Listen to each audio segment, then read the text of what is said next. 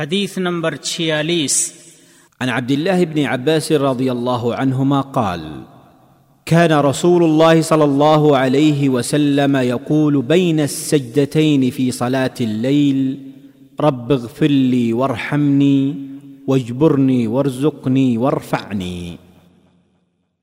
سنن ابن ماجہ حدیث نمبر آٹھ سو اٹھانوے اور سنن ابو داود حدیث نمبر آٹھ سو پچاس اور جامع ترمیدی حدیث نمبر دو سو چوراسی اور حدیث کے الفاظ ابن ماجہ کے ہیں۔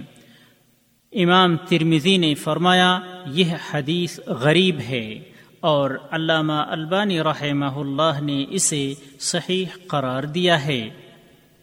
اسلام ہی انسان کی سعادت مندی کا منبع ہے۔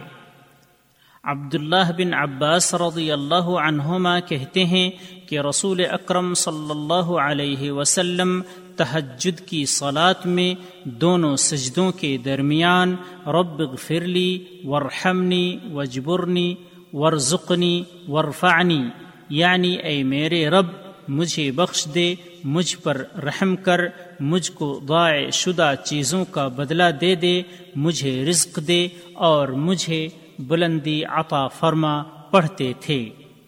فوائد نمبر ایک، انسان دنیا و آخرت میں جن بھلائی و سعادت مندی کا محتاج ہے، اس حدیث میں اس کے اسباب بیان کیے گئے ہیں اور ہر شر جسے وہ ناپسند کرتا ہے، اس سے بچنے کے راستے بتائے گئے ہیں۔